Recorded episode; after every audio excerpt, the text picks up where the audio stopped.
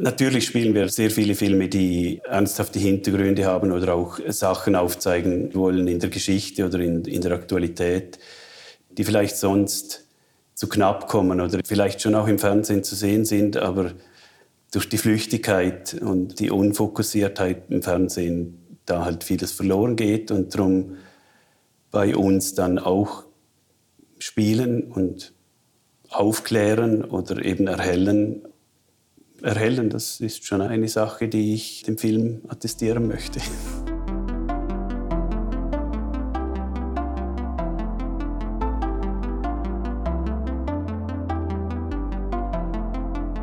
Willkommen zum Podcast Warum gehen, wenn man tanzen kann des Kunstvereins Schichtwechsel. Mein Name ist Laura Hilti und ich freue mich, dass Markus Wille heute bei uns zu Gast ist. Nach einer kaufmännischen Lehre arbeitete Markus Wille über 20 Jahre bei zwei Liechtensteiner Banken. Parallel dazu übernahm er die Geschäftsführung des damaligen Filmclubs Frosin in Gamprin, der 1996 mit dem Umzug nach Schaan zum Filmclub im Takino wurde und vor allem für seine hochwertigen Arthouse-Filme bekannt war. Mittlerweile befindet sich das Kino im Zentrum von Schaan und teilt sich die Räumlichkeiten mit dem Literaturhaus Liechtenstein, der Buchhandlung Omni und dem Antiquariat Eupalinus. Die Kinogeschäftsführung, die Markus Wille zu Beginn als Nebenamt übernahm, wurde 2006 zum Vollamt. Mit seinem dreiköpfigen Team und vielen weiteren HelferInnen zeigt der 60-Jährige heute übers Jahr rund 250 Filme in 2200 Vorstellungen und organisiert bereits in 17. Auflage jeden Sommer ein Filmfest. Dass es in Liechtenstein ein Arthouse-Kino mit einem unglaublich tollen Angebot an Filmen gab, schien mir als junger Mensch selbstverständlich. Erst später realisierte ich, was für ein Privileg es ist, solch ein Kino quasi vor der Haustüre zu haben und dass dies in erster Linie einer einzigen Person zu verdanken war. Markus Wille hat bis heute trotz aller Widrigkeiten und mit unerschütterlichem Glauben an seinem Kino festgehalten und es zu einer nicht mehr wegzudenkenden Institution gemacht. Vor vielen Jahren durfte ich sogar einige Monate lang dort mitarbeiten und bekam dadurch einen Einblick, wie viel Arbeit und Leidenschaft hinter diesem Betrieb steckt. Es freut mich sehr, dass ich mich heute mit Markus Wille über seine Geschichte und diejenige seines Kinos unterhalten kann. Danke. Das klingt richtig wichtig. Ist es auch.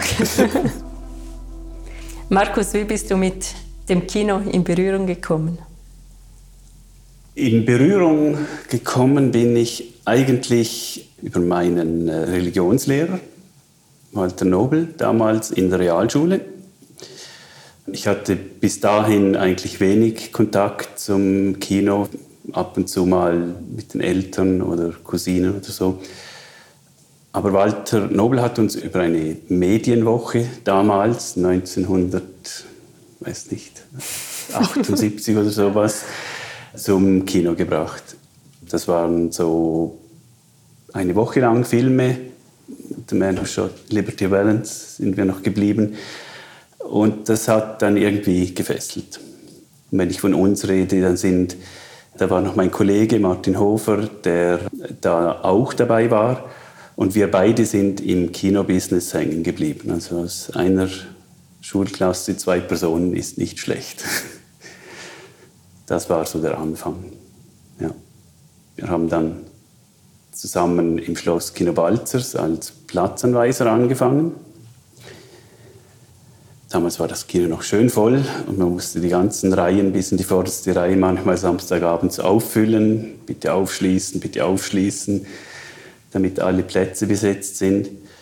Ja, das war so unsere Wochenbeschäftigung jeden Abend im Kino und oft auch geblieben, den Film gesehen, manchmal zweimal, manchmal dreimal. Und dann irgendwann mal die äh, steile Karriereleiter vom Platzanweiser zum Operateur angetreten. Wurden wir in die Geheimnisse der 35 mm Maschine eingeführt und haben das dann doch eine Zeit lang gemacht, bis so nach der Lehre. Martin war eher am Wochenende Und ich habe dann ziemlich bald mal im besonderen Film hauptsächlich gearbeitet. So Bergmann, Fellini, Antonioni, die ganzen Klassiker habe ich dann noch auf 35 mm im Kino gesehen.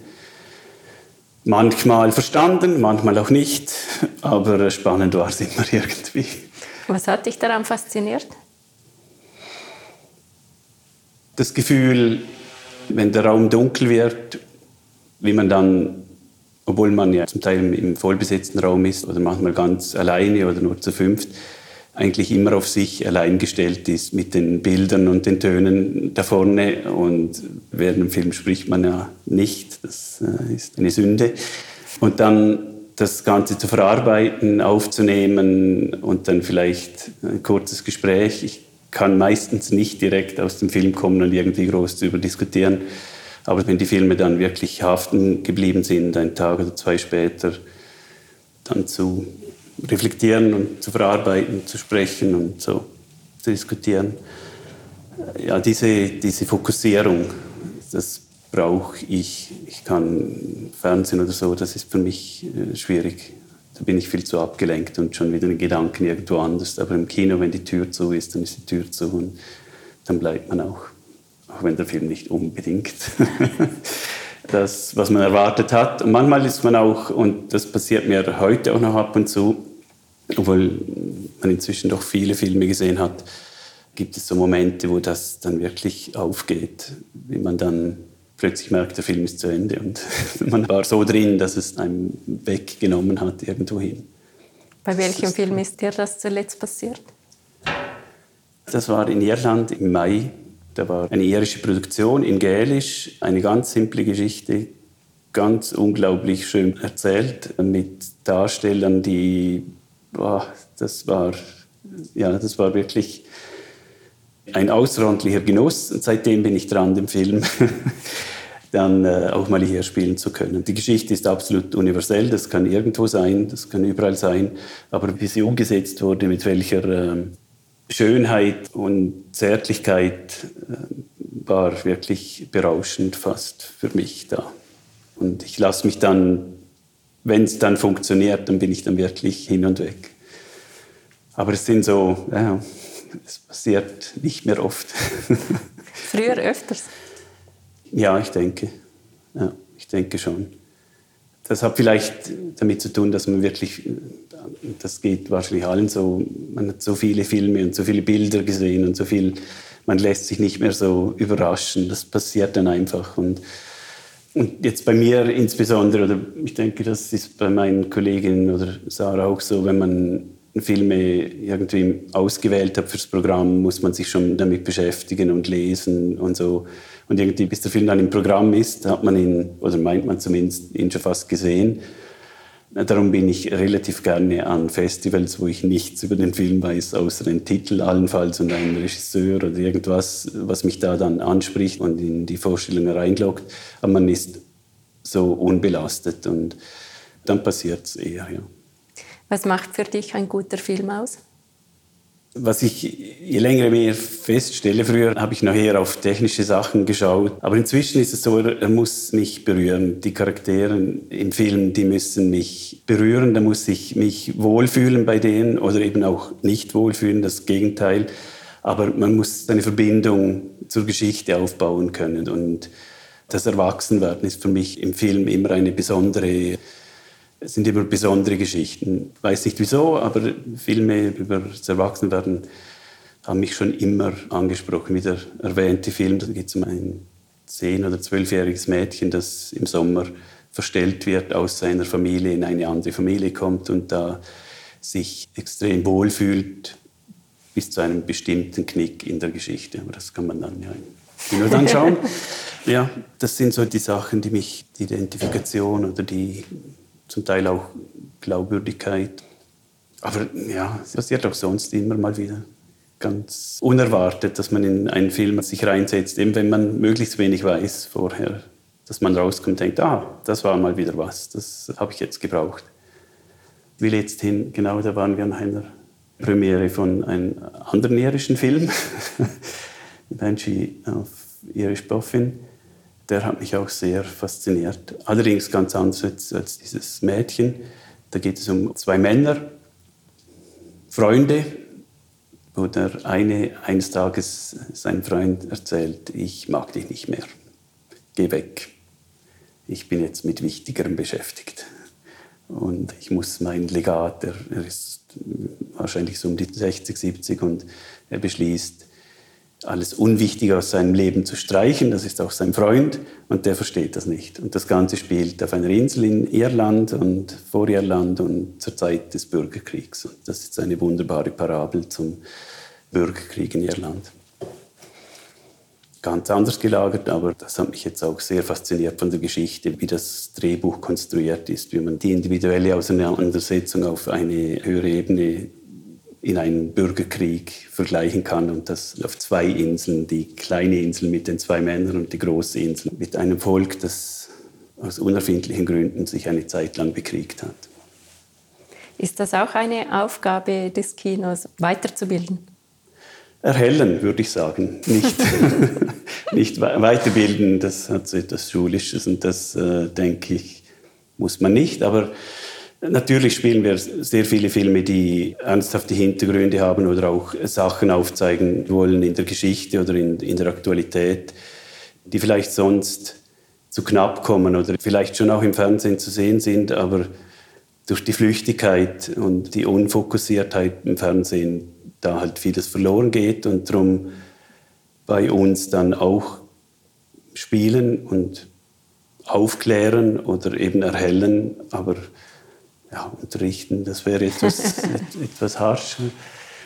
Aber ja, das hat sicher einen Einfluss auf die Programmation natürlich. Auch das persönliche Interesse, das fließt natürlich immer wieder ein, wieso der eine Film gespielt wird und der andere nicht. Hat dann immer verschiedene Gründe. Aber ja, klar, erhellen, das ist schon eine Sache, die ich dem Film attestieren möchte. Dokumentarfilme oder auch Spielfilme. Ja.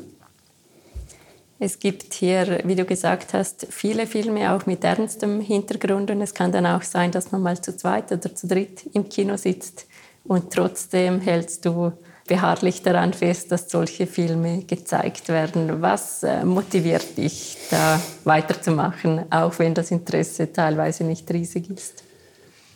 Ich denke, es gibt so viele Filme. Also wenn ich beim anderen Ende anfange, wenn ich an einem, Festival bin und Filme sehe, die ich nachher nie mehr im Kino sehe, also ein Bruchteil davon landet bei uns in der Auswertung.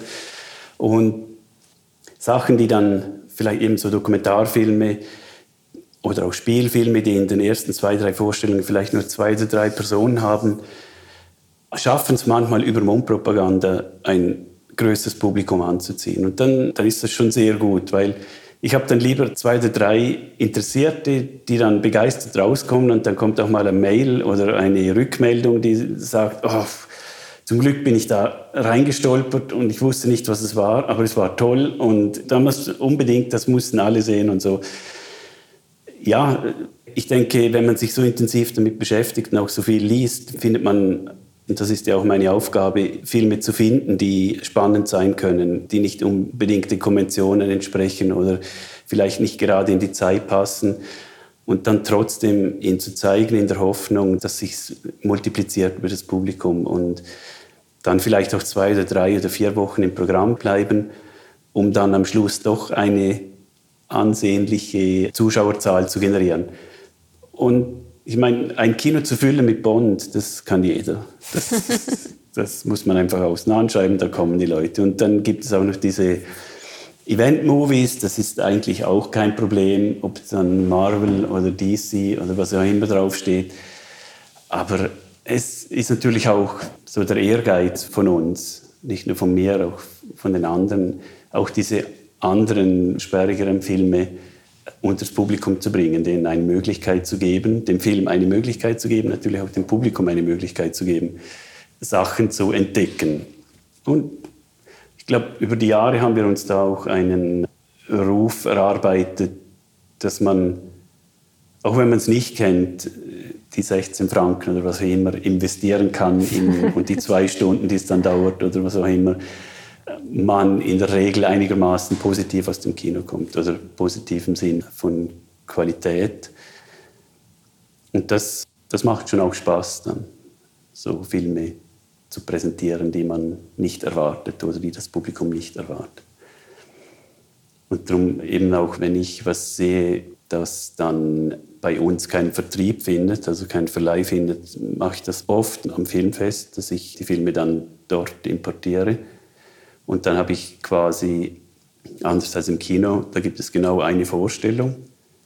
Und wenn man die verpasst, hat man die verpasst. Und da haben wir schon unglaubliche Überraschungen erlebt, dass Filme, die kein Mensch gekannt hat, plötzlich um die 150 Personen hat.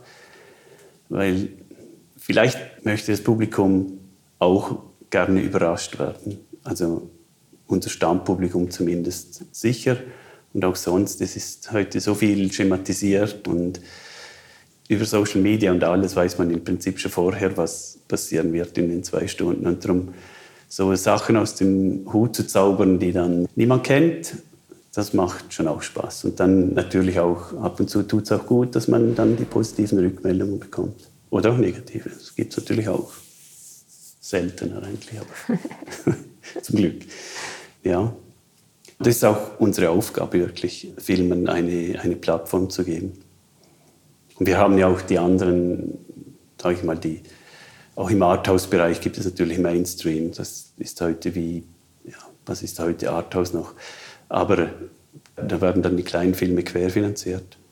Das ist der Vorteil auch hier von den zwei Sälen, die wir heute nebeneinander haben. Wir können quasi mit den großen Filmen die kleinen viel besser promoten und umgekehrt. Also man hat so wie eine Shell, also einen Platz, wo man im Prinzip allen eine Möglichkeit geben kann. Wenn ich dann ab und zu mal in einem anderen Kino bin, so Multiplex oder sowas, und dann stehen da neun Säle zur Verfügung. Was machen Sie? Vier Vorstellungen pro Tag vom Blockbuster X und Blockbuster Y im anderen Saal und so. Und wenn man so viele Möglichkeiten hat, das so zu verschenken, einfach ein oder zwei Säle zu opfern für gutes Kino, das würde sie auch nicht mehr Geld kosten als die leeren Vorstellungen am Nachmittag mit DC und Black Panther und wie die Dinger alle heißen. ja. Aber es muss auch sein. Das, aber das können andere besser und darum halten wir uns da raus. Ich möchte gerne nochmals zurück in die Geschichte. Wir waren noch beim Operateur. Platzanweiser zu Operateur. Genau. Wie ging es danach weiter mit der Kinokarriere? Weil du hast ja eigentlich in dieser Zeit dann eine kaufmännische Lehre gemacht ja. und sehr lange bei der Bank gearbeitet. Da ist es von außen eigentlich nicht so selbstverständlich, dass du im Kino gelandet bist. Ich meine, nach der Realschule muss man irgendwas machen, also eine Lehre. Okay, wir sind jetzt 1979 oder 80 oder so irgendwas. Und da macht man eine Banklehre in Liechtenstein. Ich hatte mal kurz mit dem Gedanken gespielt, an die, äh, damals an die Filmhochschule München zu gehen.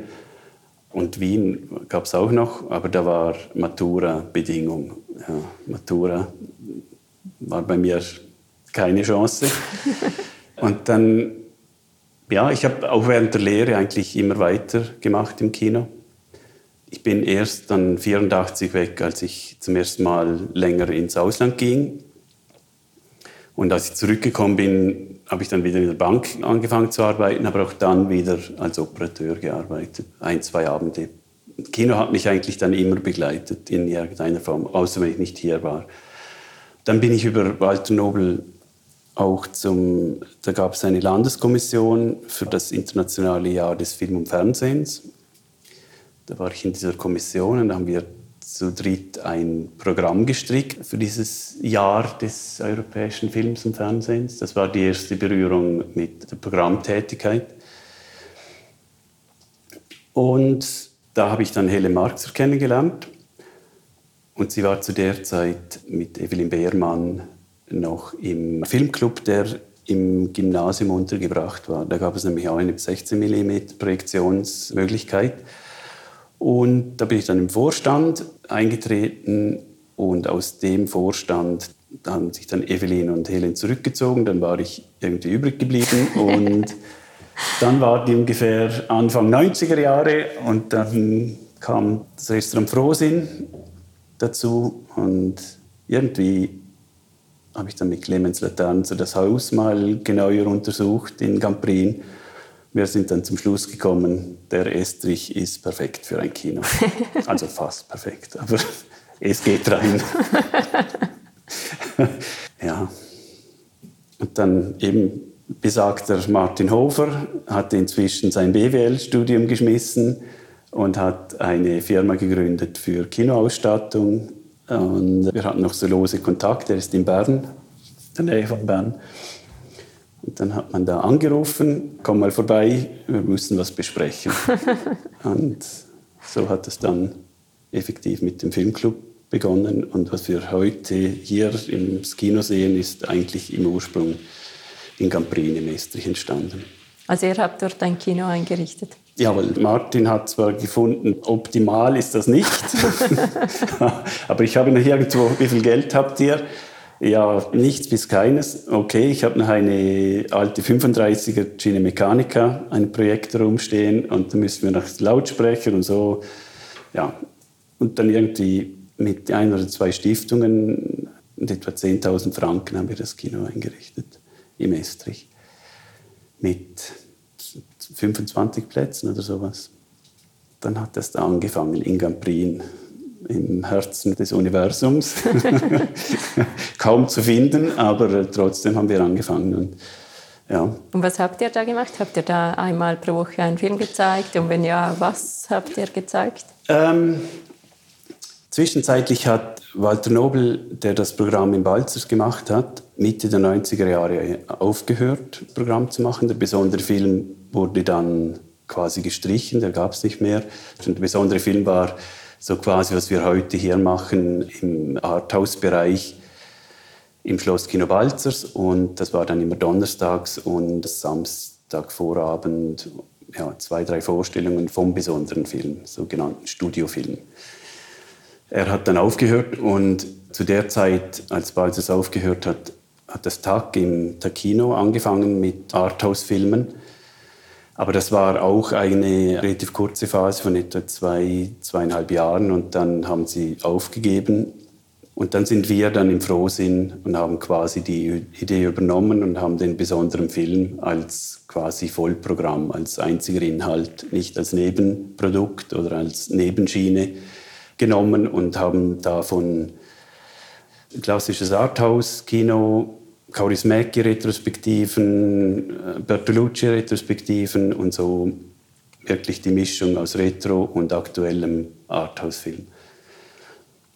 Das haben wir am Anfang, ich glaube, Freitag, Samstag und Sonntag gemacht und dann ist das mehr geworden und irgendwie hatten wir dann, außer Montag, glaube ich, hatten wir dann Programm.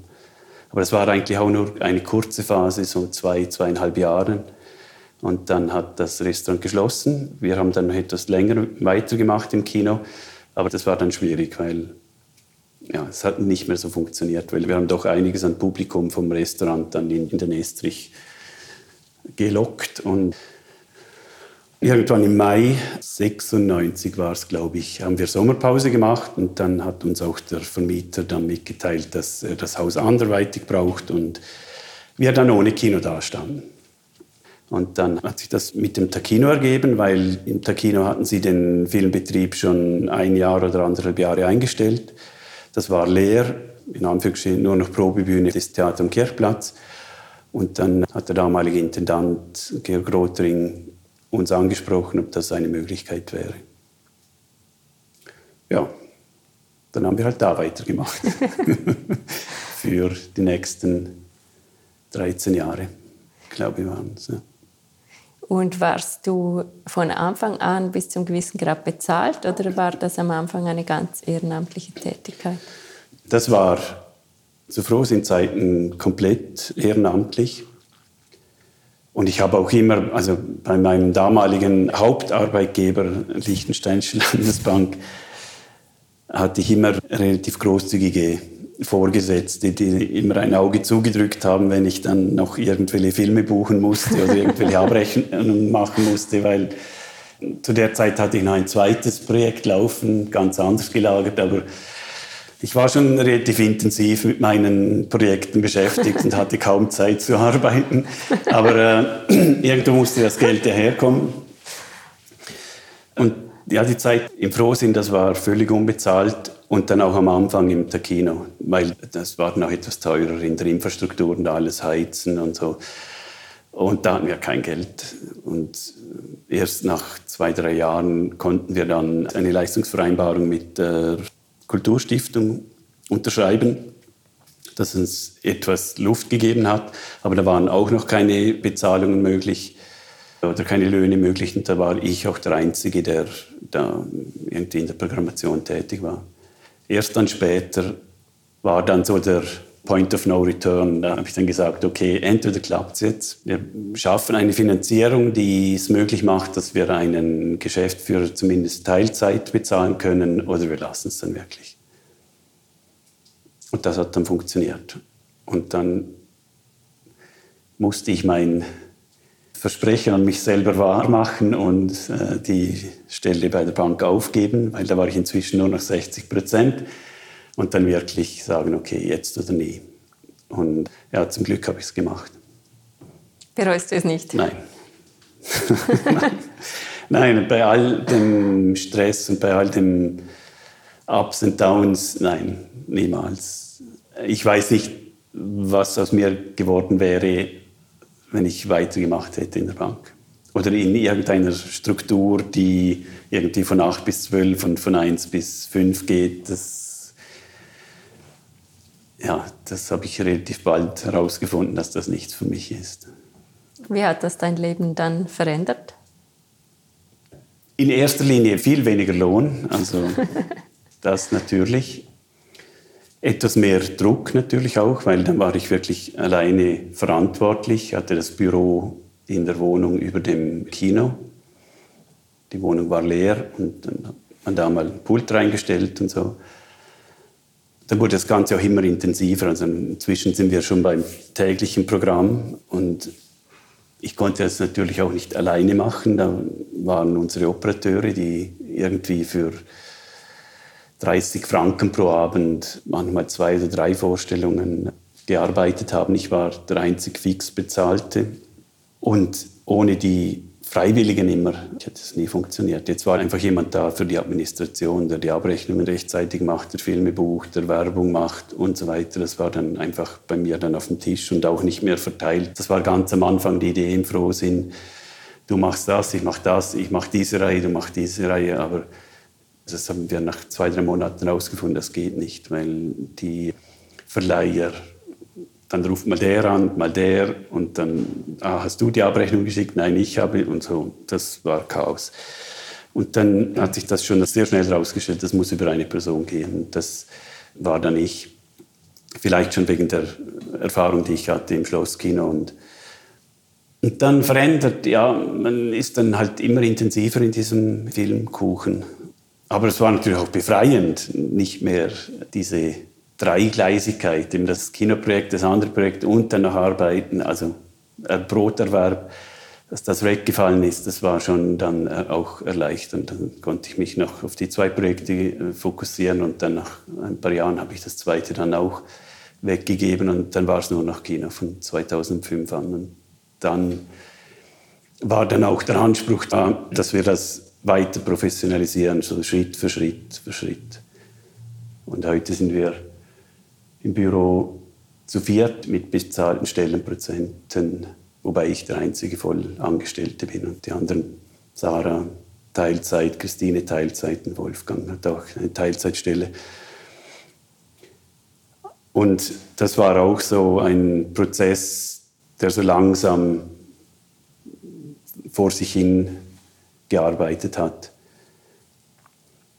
Es ist dann auch so, dass wenn man am Anfang alle Verantwortung hat und dann kommen, und das hast du ja auch erfahren, Leute dazu, dann muss der, auf den alles fokussiert, oder die auf alles fokussiert ist, muss dann abgeben. Und das ist, sind natürlich auch wieder Lernprozesse. Aber inzwischen haben wir es recht gut im Griff. Und ich meine eben, irgendwann werde ich dann wohl auch aufhören und es kann dann auch nicht sein, dass so ein Projekt wie es heute dasteht, nicht, kann nicht von einer Person abhängen. Das darf nicht sein. Und dann muss das auch über länger vorbereitet sein, damit man das Know-how dann auch weitergibt, damit sichergestellt ist, dass das dann auch weiterläuft. Du hast vorhin ein mysteriöses zweites Projekt erwähnt. Oh. Und damit, glaube ich, darf man auch sagen, dass du neben dem Kino auch sonst äh, sehr engagiert bist, auch politisch. Und ich nehme jetzt mal an, das bezog sich auf den Aufbau der Kindertagesstätten in Liechtenstein. Ja, irgendwann ist die Idee entstanden, Liechtenstein braucht eine außerhäusliche Betreuung. Das gab es also länger nicht? Nein, vor allem nicht für Kleinkinder. Es gab Kinderhorte, einen Kinderhort in Vaduz und einen in, äh, in Triesen zu dem Zeitpunkt. Aber die haben Kinder erst ab der Schule, glaube ich, oder Kindergarten genommen. Und die ganze Zeit davor, vor dem Kindergarten, gab es nichts. Bis wann? Ah, wann haben wir angefangen? 1989. 1990 haben wir eröffnet hier in Schaan, die erste Tagesstätte. Und da war ich auch von Anfang an, von der Gründung dann zum Aufbau dabei, Schaan, Balzers, Eschen, 20 Jahre lang Vorstand. Und die ersten zehn Jahre oder acht Jahre als unbezahlter oder kaum bezahlter Geschäftsführer das war auch sehr intensiv. Das ist irgendwie immer parallel gelaufen, die zwei Projekte. Aber auch da haben wir das so aufgebaut, dass ich da dann wirklich auch gehen konnte. Und das floriert heute wie, das ist ein wahnsinnig gutes Projekt geworden am Schluss. War es auch am Anfang, aber da war es einfach chaotisch. Und jetzt ist das wirklich alles erstklassig organisiert und funktioniert und ist schön, wirklich zu sehen, wie, wie groß es und wie vor allem wie akzeptiert es heute ist. Da hatten wir am Anfang schon sehr mit Widerstand zu kämpfen auf allen Ebenen. Aber äh, das Kino und die Tagesstätten, das sind beides auch Ausdrücke, wie sich Liechtenstein verändert hat in den letzten 40, 50 Jahren. Also wir haben immer in Originalsprache gespielt mit äh, deutschen Untertiteln. Heute spielen wir zum Teil sogar deutsche Produktionen mit englischen Untertiteln, weil Liechtenstein heute so viel kulturell, viel Nationalitäten hat, wie wenn man es jetzt auf diese 30.000 oder was wir immer sind, im größeren Umkreis anschaut, dann ist das unglaublich. Und manchmal höre ich mehr Englisch im Foyer als Deutsch. Es ist so multiethnisch und, und sprachig geworden in Liechtenstein. Und das war auch mit der Tagesstätte so. Es hat einfach einen Wandel gegeben in den Familienstrukturen, in den Lebensweisen, dass wir da eigentlich zum richtigen Zeitpunkt mit dieser Idee gekommen sind. Vielleicht ein paar Jahre zu spät, aber dafür ist es dann sehr schnell und gut gegangen. Woher kam dieser Wunsch? Du hattest ja damals noch keine eigene Familie. Und Nein. Warum hast du dich für diese Sache eingesetzt? Das hatte einerseits mit meiner damaligen Freundin zu tun, andererseits aber auch schon damals mit dem politischen Engagement. Weil es für mich einfach keinen, und auch wenn man das rein wirtschaftlich als Mann anschaut, macht es keinen Sinn, die Strukturen, wie sie vor 50 Jahren waren, weiterzuziehen. Wie meinst du das? Da müssten wir, dürften wir keine Mädchen in die Schule schicken und ausbilden.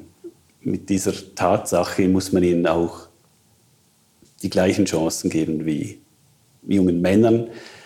Man kann nicht am Tag X sagen, so, das war's, jetzt verschwindet ihr für nicht 15 Jahre und dann könnt ihr wieder kommen. Und so. Nein, das ist für mich völlig unakzeptabel. Es war für mich auch wirklich Chancengleichheit.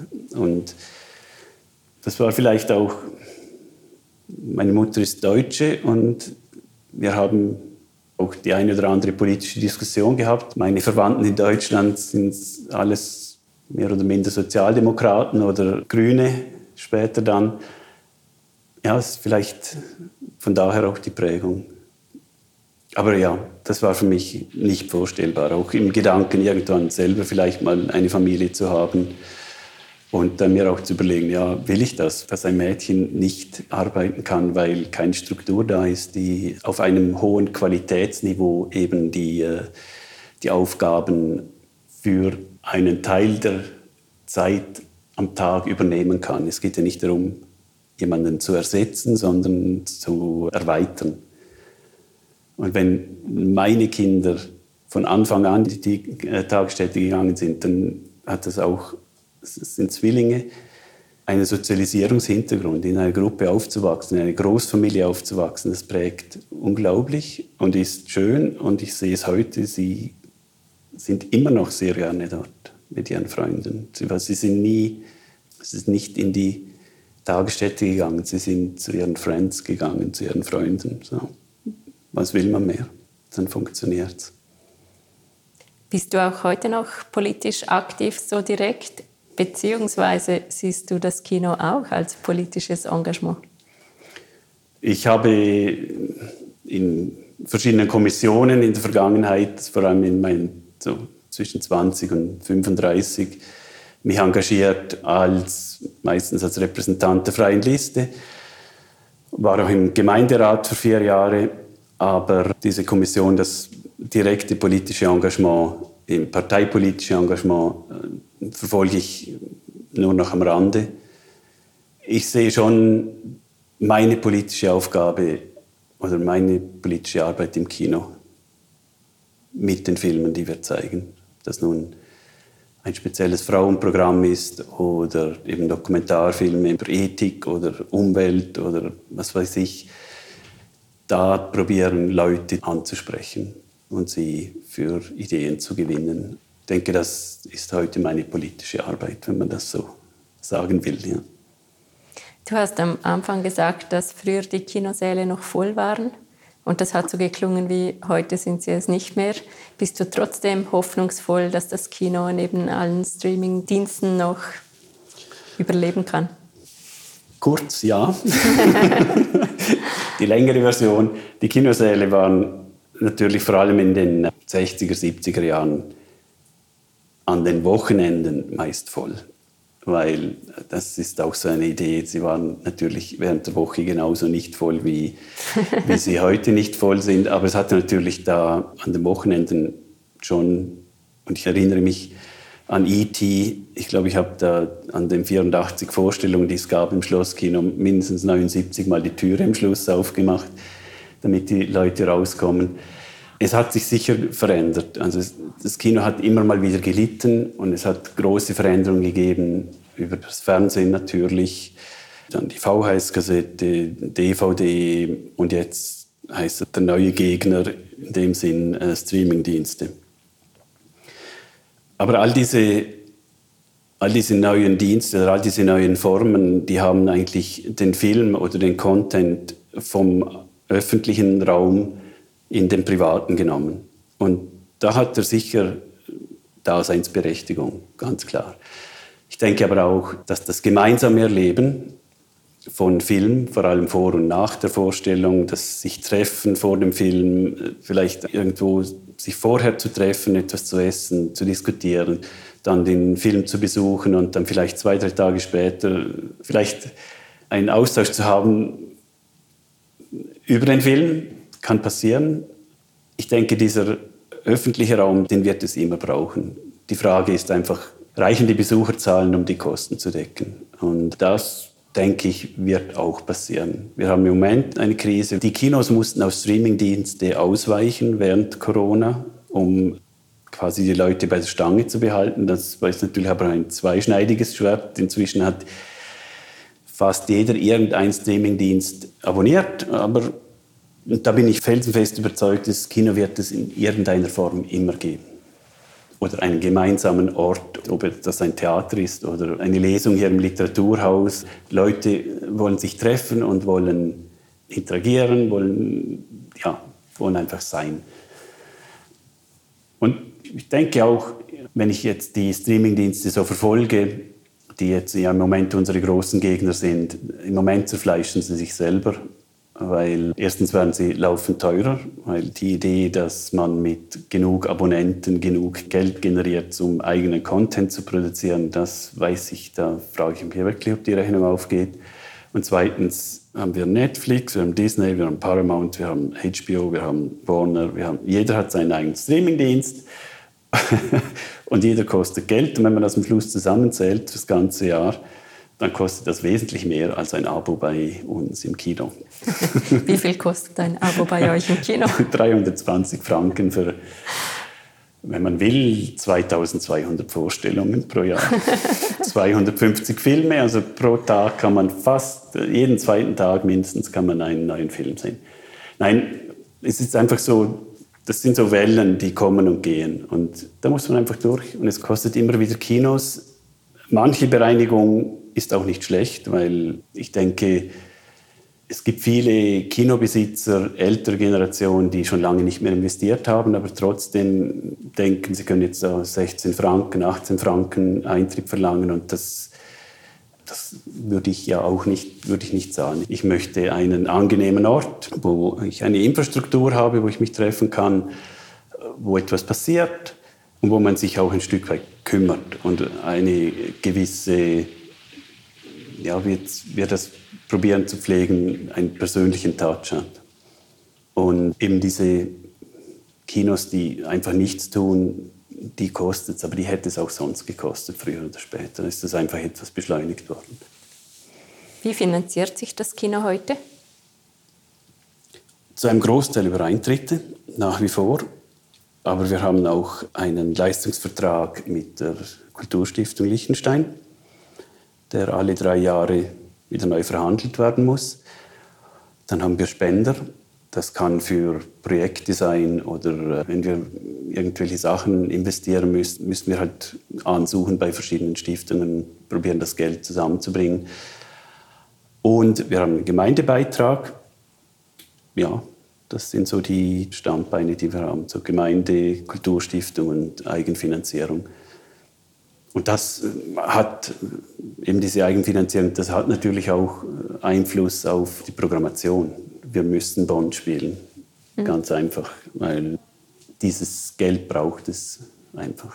Und damit kommt ihr durch, also mit Bond und mit diesen Spenden? Ähm, ja, also wir haben äh, ein enges Budget, ein sehr enges Budget. Wenn ich jetzt unsere Löhne mit, mit anderen Kulturinstitutionen in Liechtenstein oder auch in der Schweiz vergleiche, sind wir ziemlich am unteren Ende der Skala.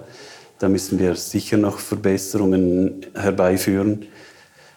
Aber wir haben auch jetzt durch die Infrastruktur viele Möglichkeiten, neue Möglichkeiten bekommen. Wir können Anlässe organisieren, wir können das Literaturhaus nutzen. Wir können verbesserte Kooperationen durchführen, mit, das mit, mit der Gemeinde ist oder auch Literatur. Und so haben sich auch neue Möglichkeiten eröffnet.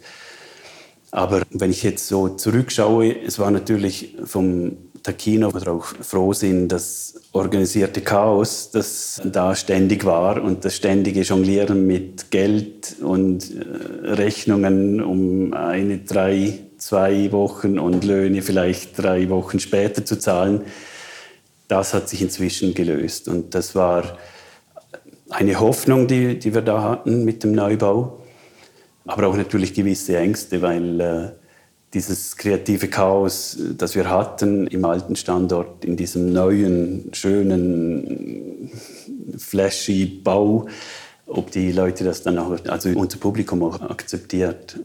Aber das ist, glaube ich, sehr gut gelungen, muss ich sagen. Wir konnten den Geist, diesen, das Chaos, konnten wir etwas vor allem im Hintergrund verbessern, in bessere administrative Bahnen lenken, ohne dass das Persönliche vorne an der Front gelitten hätte. Und da bin ich sehr froh. Ja. Könntest du kurz diese Geschichte erzählen, weil ihr seid eben vom Dakino im alten Standort, nicht allzu weit weg von hier, hierher jetzt ins Zentrum nach Schaan gezogen, mhm. in einen Neubau und das war ein riesiges finanzielles Risiko. Und ich habe mich gefragt, wie hast du das geschafft, so viel Vertrauen in dieses Projekt zu haben und auch dieses Risiko zu tragen? Also ich denke, man muss immer zur richtigen Zeit am richtigen Ort sein.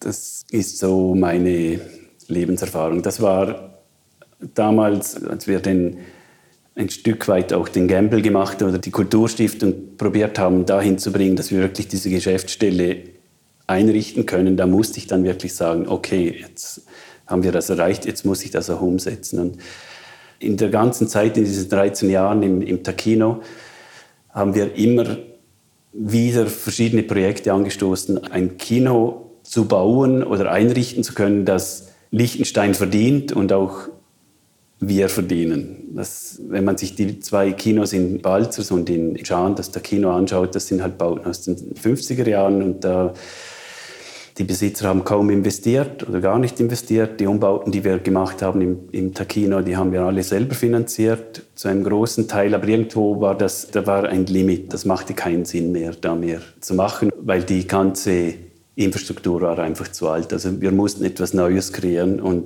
haben das versucht an verschiedenen Standorten. Und das Projekt konkret hier an einem Abend hat mir jemand gesagt, unser späterer Architekt, ja, habt ihr eigentlich mal gefragt, da im Zentrum gibt es einen Neubau, habt ihr mal gefragt beim Bauherrn, ob ihr da was machen könnt? Ja, Zentrum, schauen, bist du wahnsinnig, das kostet viel zu viel. Ja, das probieren, das machen wir unterirdisch, ich habe da schon eine Idee, machen wir unterirdisch, ist das nicht zu teuer und so. Und dann hat unser Bauherr Arnold Frick, habe ich getroffen, haben wir gesprochen, dann sagt er, ja, ist gut, dann machen wir die Baugrube etwas größer. Und da habe ich gedacht, oh nein, ah, jetzt muss ich. Das war wieder so ein Punkt, jetzt muss ich. Und da habe ich, okay, jetzt warten wir noch schnell. also er hatte schon angefangen zu graben. Also wir sind relativ spät zu diesem Projekt gekommen. Ja, und Kosten und so, ja, müssen wir schauen. Und ich schicke dir eine Mail. Und ich bin dann losgezogen, habe probiert über äh, Kulturstiftung und zwei Stiftungen die uns in der Vergangenheit immer mal wieder geholfen haben, natürlich mit kleinen Beträgen zu sprechen. Und, und nach diesen ersten Gesprächen hatten wir ungefähr so 400.000 Franken sicher zugesagt. Und dann habe ich die Zahl bekommen für den Rohbau, was das kosten würde, und das war jenseits von 400.000, und zwar massiv jenseits. okay, was machen wir? Ja, das geht schon. Da sprechen wir mit den Handwerkern und probieren wir Hypothek und so. Okay, probieren wir eine Hypothek. Und ja, dann war das einfach ein Gelauf. Müsste man an 3000 Stellen gleichzeitig probieren, das Geld zu bekommen. Und irgendwann hat der Nahen gesagt, weißt du was, ich vertraue dir, das machst du, das bringt dir hier. Ja. Denkst du? Ja, ja. Okay, unterschreiben. Vertrag unterschrieben über irgendwie zwei Millionen oder was es war. Oder drei. Und dann gab es einige schlaflose Nächte. Weil äh, es ging dann weiter mit dem 400, die Zusage etwa 300.000 von der Kulturstiftung und dann kam die eine Stiftung, die andere Stiftung, dann sind die Verhandlungen mit der Gemeinde gut gelaufen. Die haben uns ein zinsloses Darlehen zur Verfügung gestellt. Und die Bank hat dann zugesagt für eine Hypothek über rund 800.000 Franken. Ja, aber dann haben immer noch etwa 600, Größenordnung 600.000 haben gefehlt. Aber wir haben gebaut. Arnold hat gebaut, der Beton ist geflossen. ah, ja, und im Nachhinein, wie es halt so ist, muss man das schon als Hochrisikogeschäft anschauen. es war wirklich äh, ab und zu habe ich schon gedacht, wir bringen es nicht hin. Aber das Vertrauen, das jetzt von der Gemeinde kam, von der Kulturstiftung und eben auch von Arnold, von Frickbau, das hat dann schon, da hat man gemerkt, dass ja, wir sind nicht die Einzigen, die es wollen.